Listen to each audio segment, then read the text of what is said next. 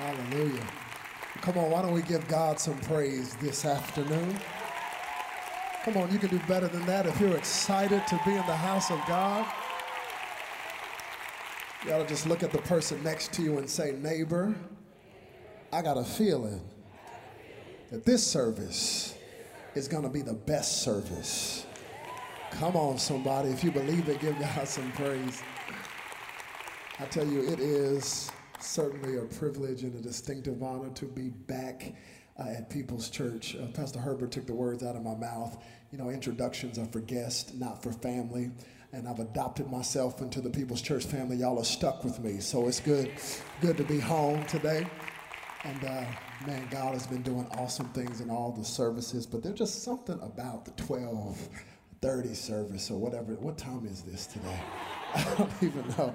I was telling the earlier services, my wife and I, we were just in uh, Israel and uh, just got back. And uh, so I'm just trying to turn my jet lag into jet swag and wake up a little bit this morning. But love this church amazing to see all the phenomenal things God is doing and continues to do with the third location opening up. I hope you know how crazy, ridiculous, blessed you are to be a part of People's Church. Amen. And to have two of the greatest pastors on the planet. Come on, can we thank God for Pastor Herbert and for Pastor Tiffany? Oh, come on, you can do better than that. Let's let them know how much we love them.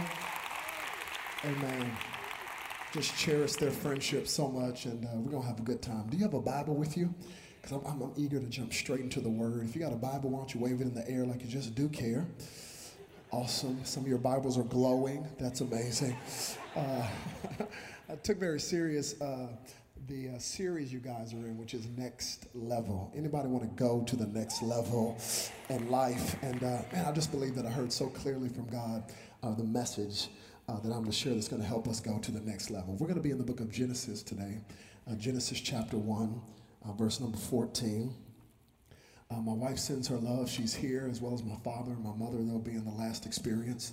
Uh, my wife actually woke up feeling good uh, this morning, which is a, a huge blessing because, for whatever reason, like the last two weeks, she's been waking up with morning sickness. Uh, she's been feeling all nauseous and everything because, uh, come on, somebody, we're having our first child on October 7th. So, uh, Man, I am beyond excited. Uh, don't know how it happened, but uh, no, I'm playing. I do. Come on, you can't preach all the time. So uh, we're excited about that and our family, and it's, it's going to be good. Uh, Genesis chapter 1. You ready? When you got to say yeah, yeah. If you're still looking for it, say hold up. All right, I want you to find it, even though it's Genesis. Come on now. I'm playing. the First book of the Bible. It's all good. Genesis 1, verse 14 says, Then God said, Let lights appear in the sky to separate the day from the night, and let them be signs to mark the seasons, days, and years. One more time. It says, Then God said, Let lights appear in the sky to separate the day from the night, and let them be signs to mark the seasons, days, and years. Can you say amen? I want to preach uh, this afternoon, not long, only about three and a half hours, uh, just using as a subject the formula for next level living. The formula for next level living. There is a formula. When, when I was in school, um, math was not my strong suit. Uh, I was good at English and lunch. Those were the two subjects that I excelled in. But uh, I, did love in math whenever there would be a formula, a formula like, you know, a squared plus b squared equals c squared. I knew that. And I, I loved it because if the formula was right, the formula was right, no matter what numbers you put in the formula, as long as the formula was right, you would get the right outcome. I wonder how you would react this afternoon if I told you there is a formula that would guarantee that the rest of your life would be the best of your life there is a formula that would guarantee that you would live your life on the next level and on the next dimension of what God has for you. How would you react today? 12 of you are excited about it. I love it. I want to talk about that formula today. Uh, would you bow your heads and pray with me as we go into God's word? Father, I thank you for the power that is in your word. God, I thank you for your presence I sense in this place, even right now. God, I thank you that we didn't come to church today to get beat up. God, we came to get built up.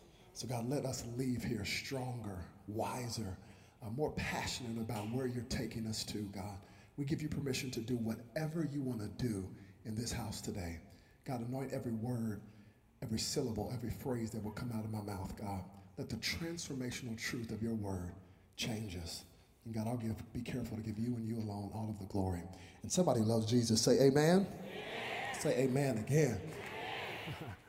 People's Church, in the not too distant past, I received an invitation to preach at a particular event.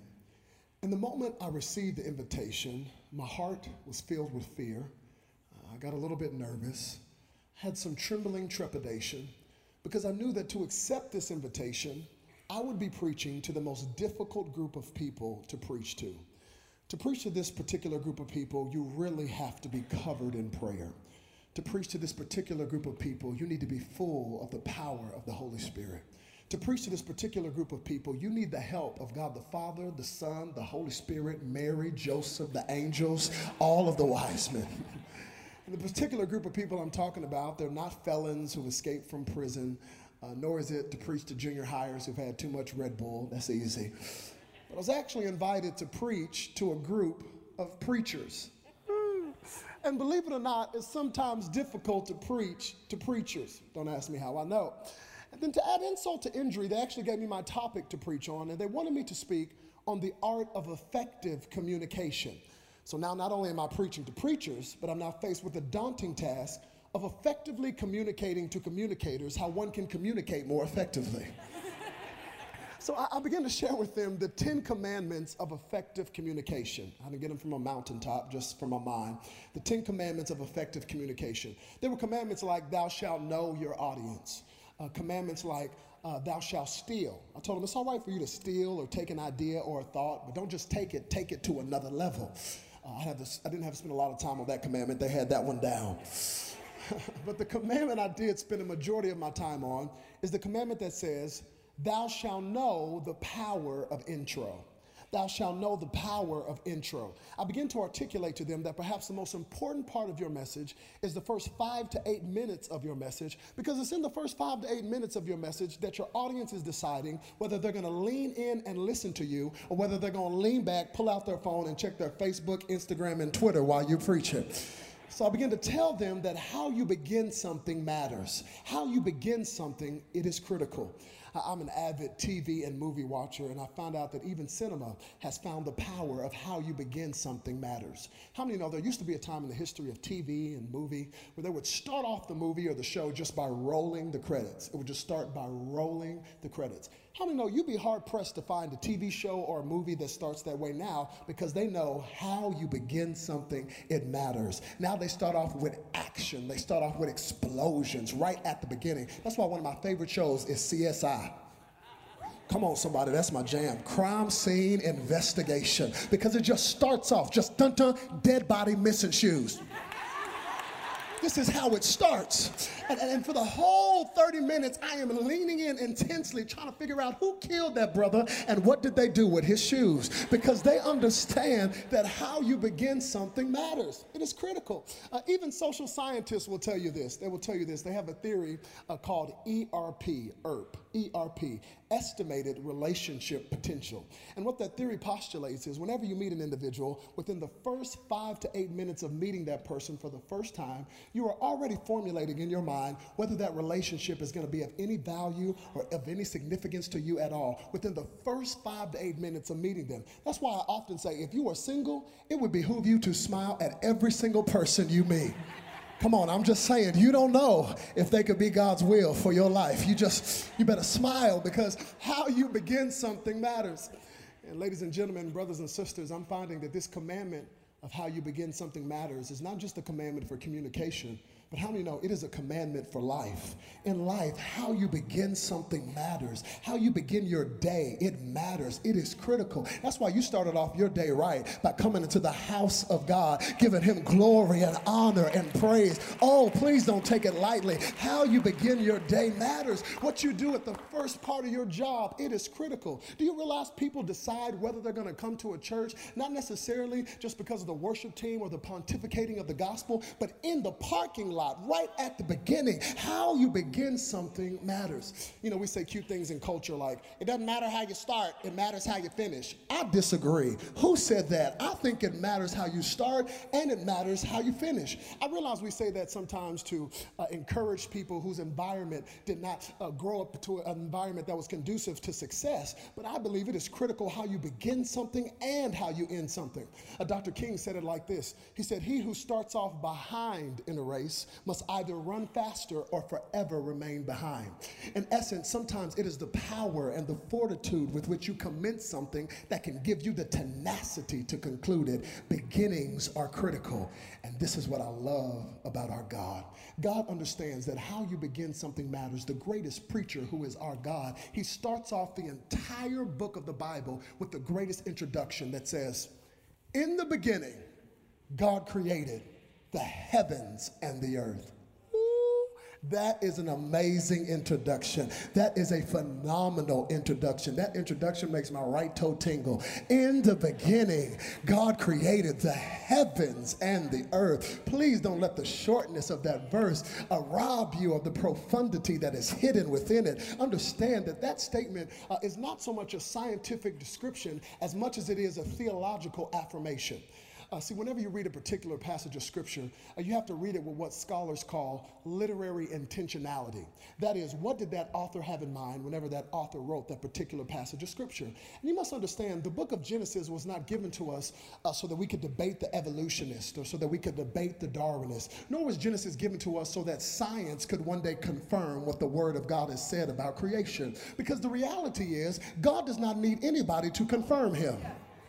Come on, He is God all by Himself, and beside Him there is no other. Nobody voted Him in, nobody can vote Him out. He doesn't have an inferiority complex. He knows exactly who He is. In the beginning, God created the heavens and the earth. God is not sitting like somebody in the basement on a computer waiting for somebody to confirm His friend request. He knows who He is. He is the Alpha and the Omega. He is the first and the last. He is the beginning and the end. Omnipotent, omniscient, omnipotent knowing, all seeing, powerful God. I feel like preaching it here today.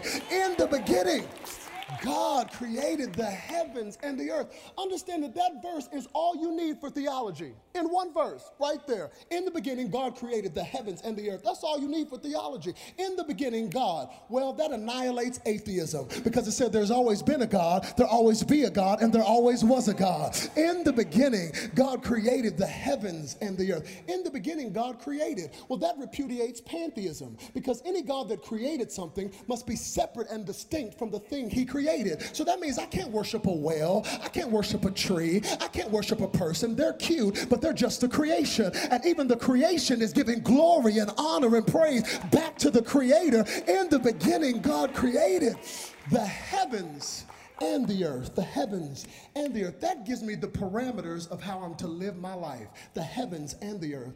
I cannot be so earthly minded and so materialistic and to think that the sum total of my life is what happens here on earth because the reality is, as a believer, this is not my home. Come on, somebody. You know, if you put your faith in Jesus Christ, this earth is not your home. You're on vacation down here. The Bible says you're a stranger, you're an alien. That's why your neighbor looks the way they look. They're an alien. Uh, this is not their home. Heaven is your real home. But by the same token, I am not just looking up to heaven, waiting for God to rescue me from planet earth, because the thing that makes me a believer, the thing that makes us the church, is to know that we've been called to bring heaven down to earth and to change every environment environment we step in and to be light in the midst of darkness. In the beginning, God created the heavens and the earth. The Bible says the earth was without form and void, and darkness covered the face of the deep. When the Bible talks about darkness, it's a metaphor for chaos. And this powerful God looks over the chaos and he says, hmm, okay, guys, here's what we are going to do. I love God because God is the only person that can stand by himself, in himself, of himself, and say, hey guys, here's what we are going to do. Only God can do that because you understand your God is three in one. He is triune in nature God the Father, God the Son, the Holy Spirit, three in one. It's a mystery. He's three in one. So only God can stand by himself and say, hey guys, here's what we are going to do. Only God. If we catch you in a room, by yourself saying, hey guys, here's what we are going to do. We're going to call the popo and the clinical psychologist, but your God is so awesome. He's got sovereign swag that he can just stand by himself and say, here's what we are going to do. And he looks over the darkness, he looks over the chaos, if you will, and says, hmm, if this is ever going to go to the next level, if something new is ever going to manifest, the first thing I must do is bring order to the chaos that is around me. If there's ever going to be something new to manifest, I must first bring order to the chaos that I am encompassed by. And hear me, isn't that what all of us want to do with our lives? I mean, come on, we want to bring order to the chaos that is around us. I don't care how spiritual you are in here today. You could have floated in here and had manna for breakfast. But if you're honest, there's something on the inside of you that wants to bring order to the chaos that is around you. Come on, that's why we come to the house of God. We realize that we've got to bring order to the chaos that is in our life. As a matter of fact, I argue that even if you don't attest to the fact that there is a God, there is something on the inside of you that innately knows you got to bring order order to the chaos that is around you. Come on, can we be real? Have you ever looked at a specific area of your life and said, you know what? Order has got to come to this chaos. Have you ever looked at your marriage and said, you know what? Order has got to come to this chaos. Have you ever looked at your relationships and said, order has got to come to this chaos? Have you ever looked at your kids? And said, Order has got to come to this chaos. Have you ever looked at your the back seat of your car and said, Order has got to come to this chaos? I'm gonna keep saying stuff till one of them hits you. Have you ever looked at your hairline or your waistline and said, Order, order, order has got to come to this chaos?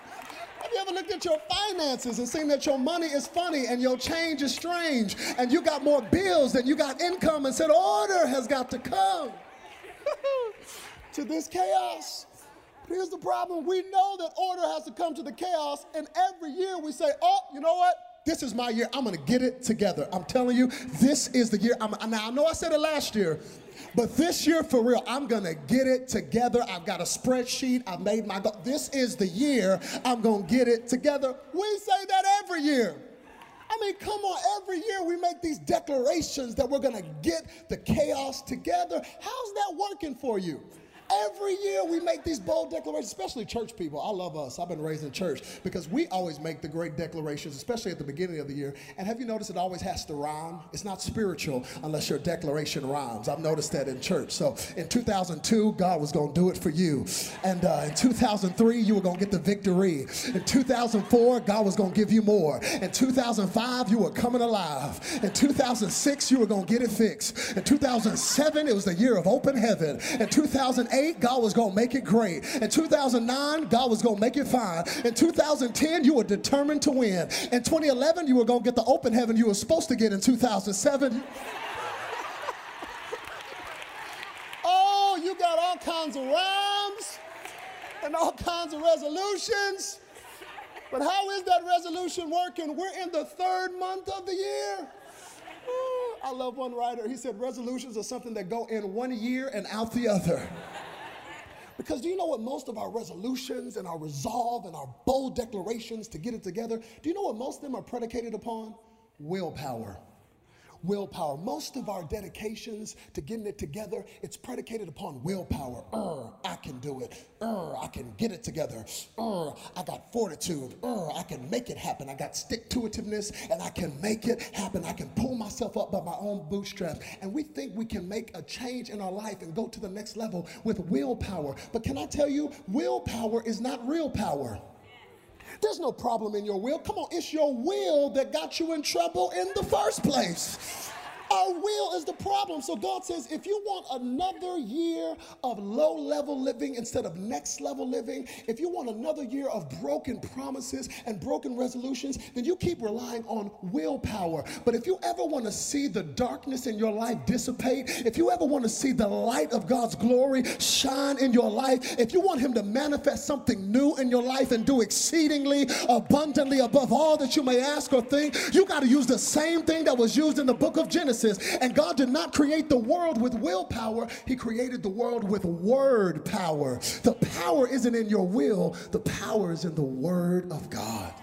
Ooh, that was a good place to shout right there.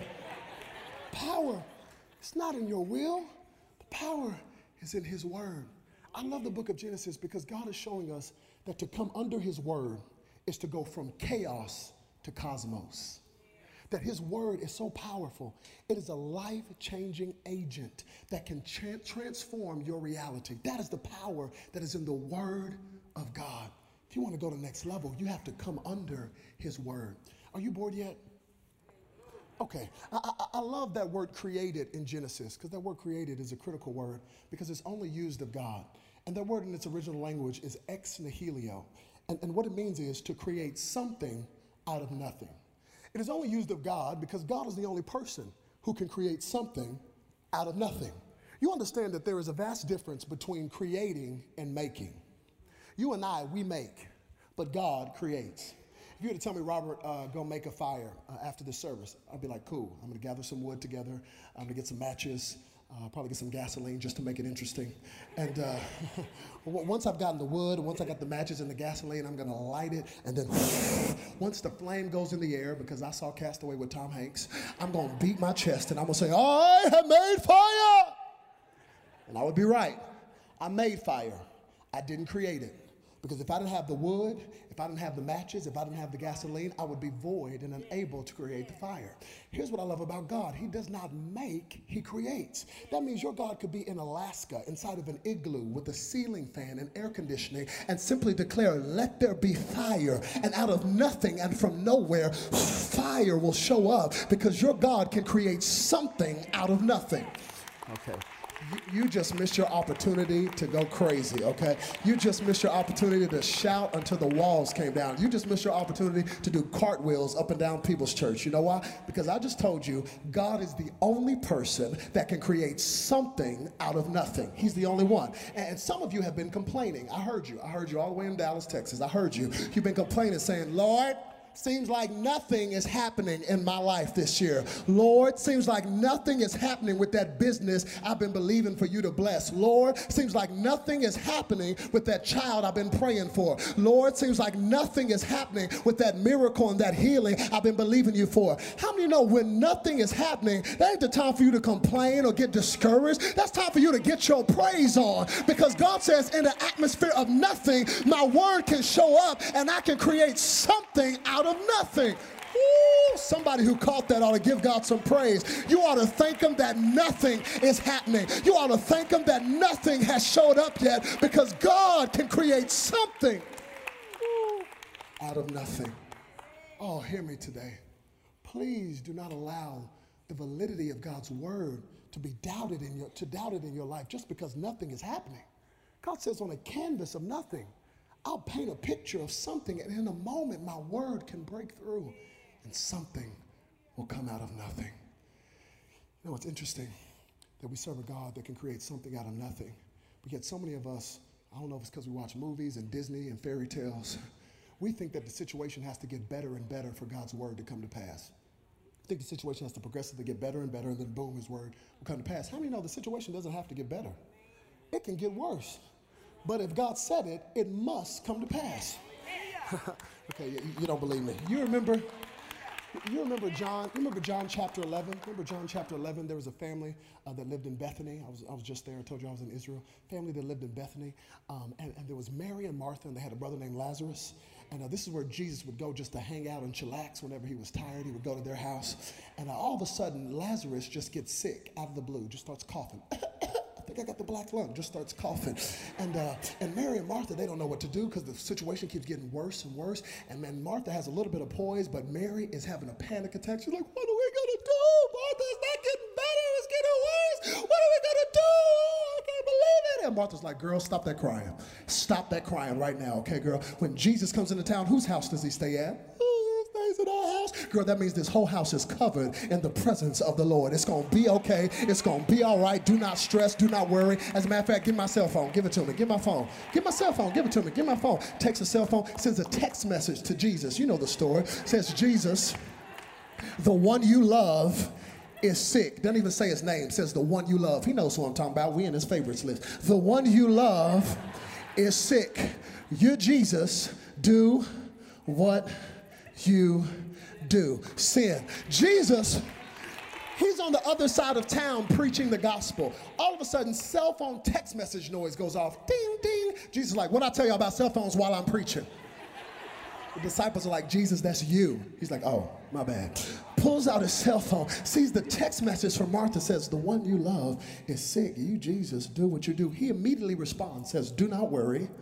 This cyclone, this sickness, predictive text, this sickness will not end in death. Sends it all the way back to Martha. Martha gets the text message. Oh, girl, look who just texted me. Look, look at Jesus said this sickness will not end in death. I told you he's an on time God. Yes, he is. I mean, they start having church.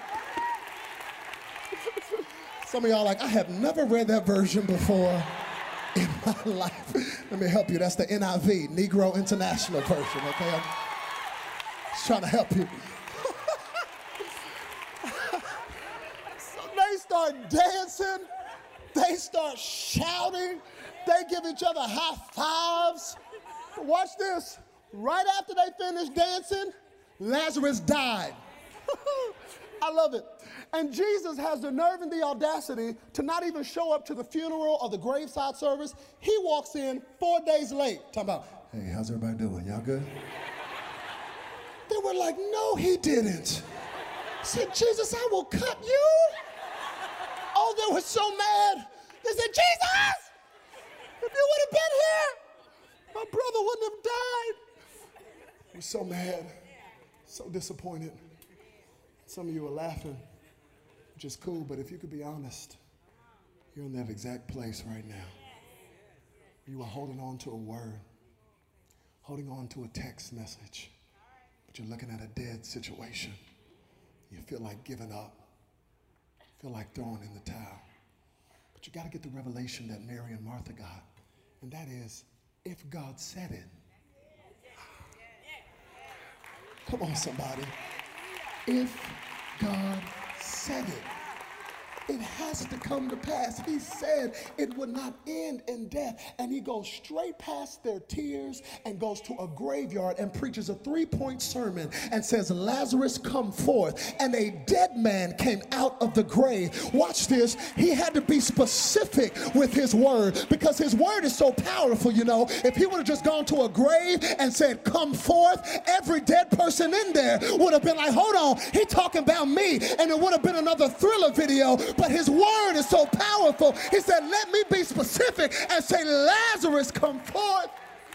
The dead man came out of the grave because God can create something out of nothing. Don't give up or doubt the veracity of his word just because nothing is happening.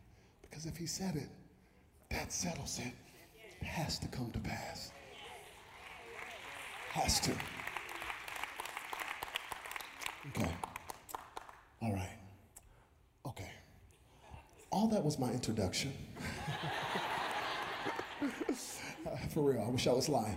Um, all, all, that was my introduction, uh, just to bring you to this place right here. Just to bring you to this place right here. Genesis uh, chapter 1.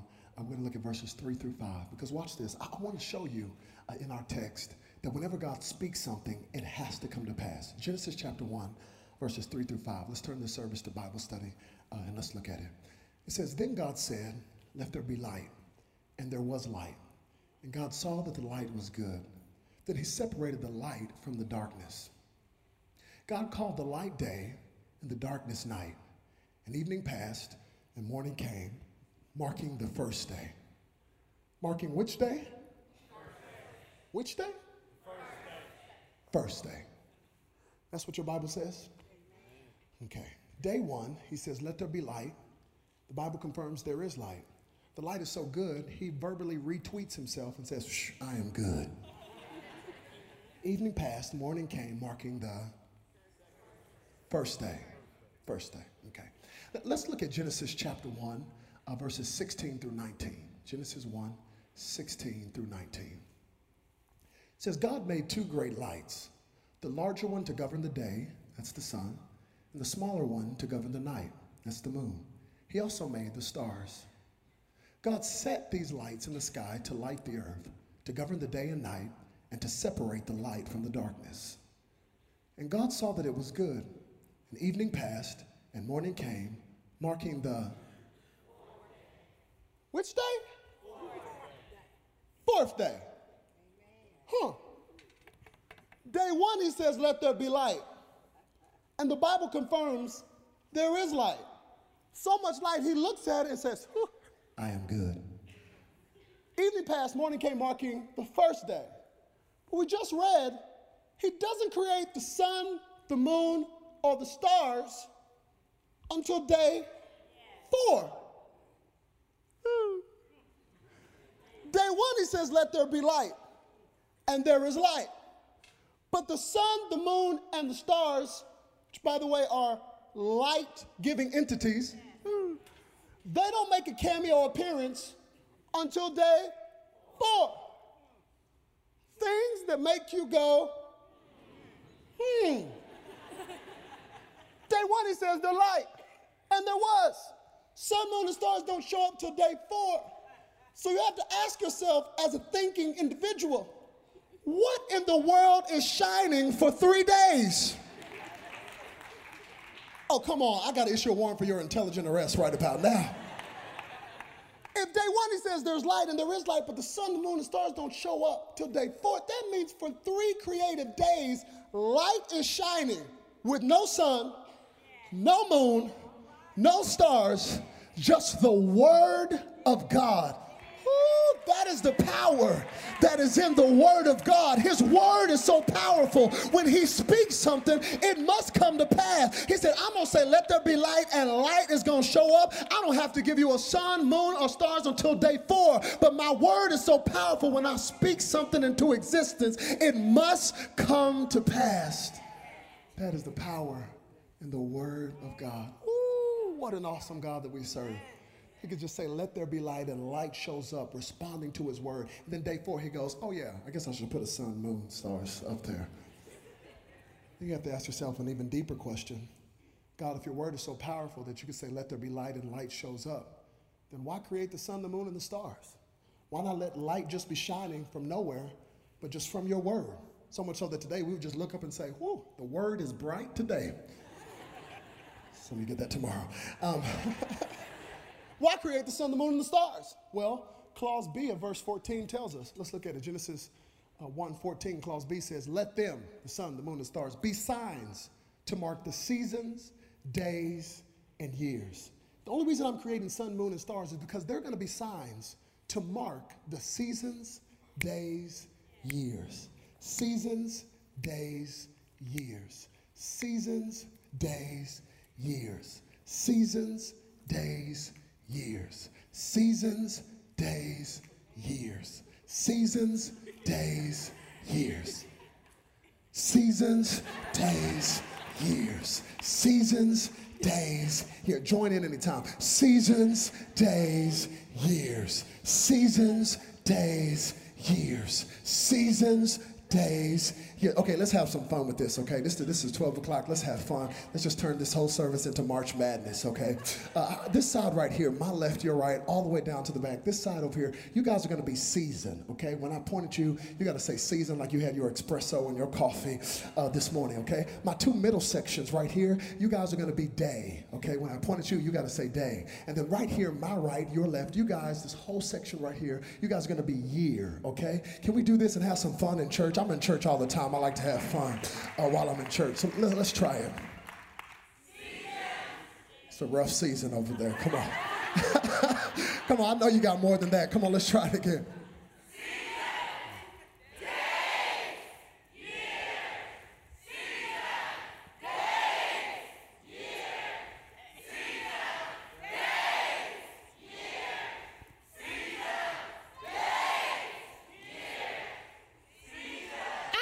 it, y'all.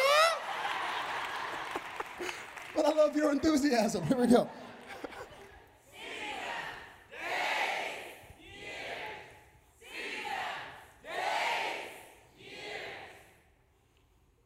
Hmm. Could that be a formula? Could that be a formula? See, you want to take your life to the next level. Well, your life is only comprised of the. Don't die on me now, years. your life is only comprised of the years that you live. And I believe that this is going to be a phenomenal year for you.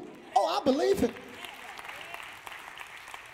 But it will only be a great year when you understand the value and the significance of every single day. And the way you understand the value and the significance of every is to say, God, I'm going to trust you no matter what of life that I'm in. Come on, somebody. It is a formula to take your life to the next level. Come on, somebody.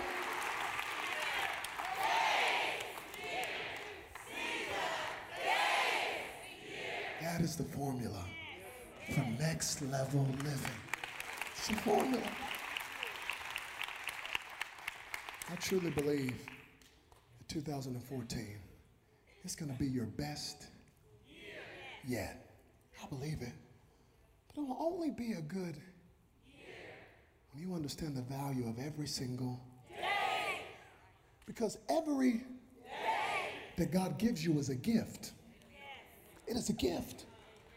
What you do with that is your gift back to God.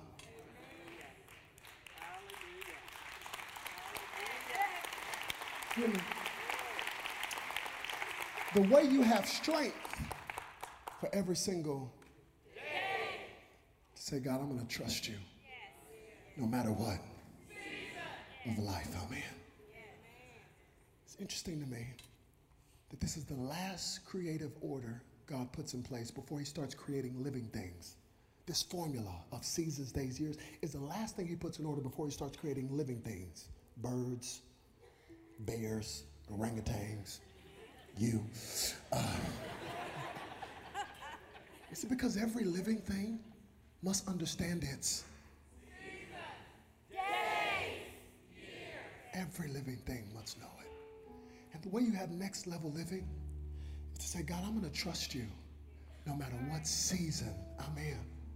Because seasons come and go, God's word shall stand forever. I said, seasons come and go, but God's word shall stand forever.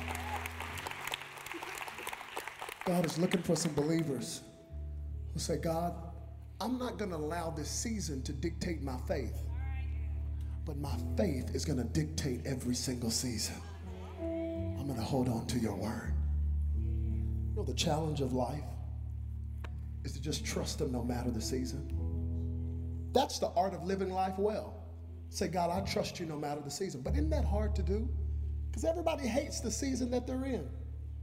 Have you noticed that? It's like a human disposition. We always long for another season instead of trusting God for the season that we're in. Young people want to be old. so sick of you telling me what to do. I can't wait till I get out of this house. I'm going to do whatever I want to do. I'm so sick of you always being the boss of me. I ain't 13, I'm 13 and a half. Longing to be old. Old people want to be young. Come on, somebody. You don't see anybody saying, I'm 50 and a half. Longing for another season. Never I was preaching at church on the West Coast, and I, I mean, there was so much plastic surgery on this one lady, which is fine. If you want to do it, do you, boo boo. But she was laughing before I even told the joke. Her face was just. I thought to myself, she's longing for a season. it's not to come back to you. Just age gracefully. But isn't it funny? We always want another season. Single people can't stand to be single. I'm so sick of being by myself every night by myself. Lord, when are you to give me a husband or a wife? I'm to lose my mind if you don't give me a husband or a wife. Married people, every minute, every day, they are right there. If I could just get a moment to myself, God, I'm gonna lose my mind if you don't just make him or her disappear just for one second. Everybody complains about the season they're in. Maybe the art of living life well. Say, God, I trust you no matter the season. You know, seasons are, are interesting, and I'm, i promise I'm done. I, love getting to see all four of the seasons. You know, summer is a great season. Oh, I love summer. The sun is out. I get to work on my tan. I love summer. Summer is a great season, barbecuing, swimming. But I, am from Dallas, and y'all get a little bit of it here in Oklahoma. When you're in that triple digit heat in the summer, as amazing as summer is, I'm telling you, when that thermometer is just saying hell, and that's how hot it is, and and your car has been in that triple digit heat inside of a garage, and when you open that door and touch that steering wheel, woo, it will make you speak in a tongue that needs no interpretation. The summer is great. It's a great season. Um, I, I love spring. Spring is a great season. We're in spring right now. All the flowers in spring are amazing. Some of them are so beautiful, hear me, they'll take your breath away. Then again, it's not much breath to be taken away because now your allergies are flaring up and you're sneezing all over the place. But even with the sneezing, it's a great season. Winter, beautiful season. Oh, it's as if God has looked over the panoply of creation and leaned over the balcony of heaven and covered all of the earth with a white snuggie. Winter is a beautiful season. Looks good. Winter looks good. Looks good. It doesn't feel good, but it looks good. Fall, great season. To see the leaves in their kaleidoscope of colors, as if Picasso or Leonardo da Vinci has painted each one with intricate detail. Then again, those leaves don't look beautiful when they're falling in your yard Come on, and you got to get out there and rake them and put them in a bag. They're not too beautiful then. What are you saying, Robert? I'm saying every season has its beauty and its burden, and it is all contingent upon your perspective. And if we could keep our focus and our perspective on Jesus and say, God, I'm going to hold on to your word that will never change, that will never be moved. I'm going to stand on your promise that you gave me. I know that seasons come and go, but your word shall stand forever. I'm not going to allow this difficult season to dictate my faith. My faith is going to speak to every season. I'm going to trust you no matter the season. So, God, that means if it's raining, I'll praise you with an umbrella. If it's cold, I'll praise you in my coat. If if it's hot, I'll praise you with a bathing suit. But no matter the circumstance, I will lift up my voice and give you glory and honor and praise because your word is everlasting. Your word shall stand forever, and I'm going to trust you. Come on, somebody, give him some praise in this place today. If you're going to trust him, no matter the season, my hope is built on nothing less Jesus' blood and his righteousness. Holy Spirit, I thank you for the power that is in your word. God, thank you for the formula for next level living. God, we're going to trust you no matter the season. Seasons come and go. Your word shall stand forever. As we trust you in the middle of the season, you'll give us strength for every single day. And God, as we trust you every day, will look back over our life and see we had great years. Not because everything was good and everything was perfect, but because you are good and you are perfect. And our hope and our trust is in no one else but you. Love you, Jesus. Have your way today.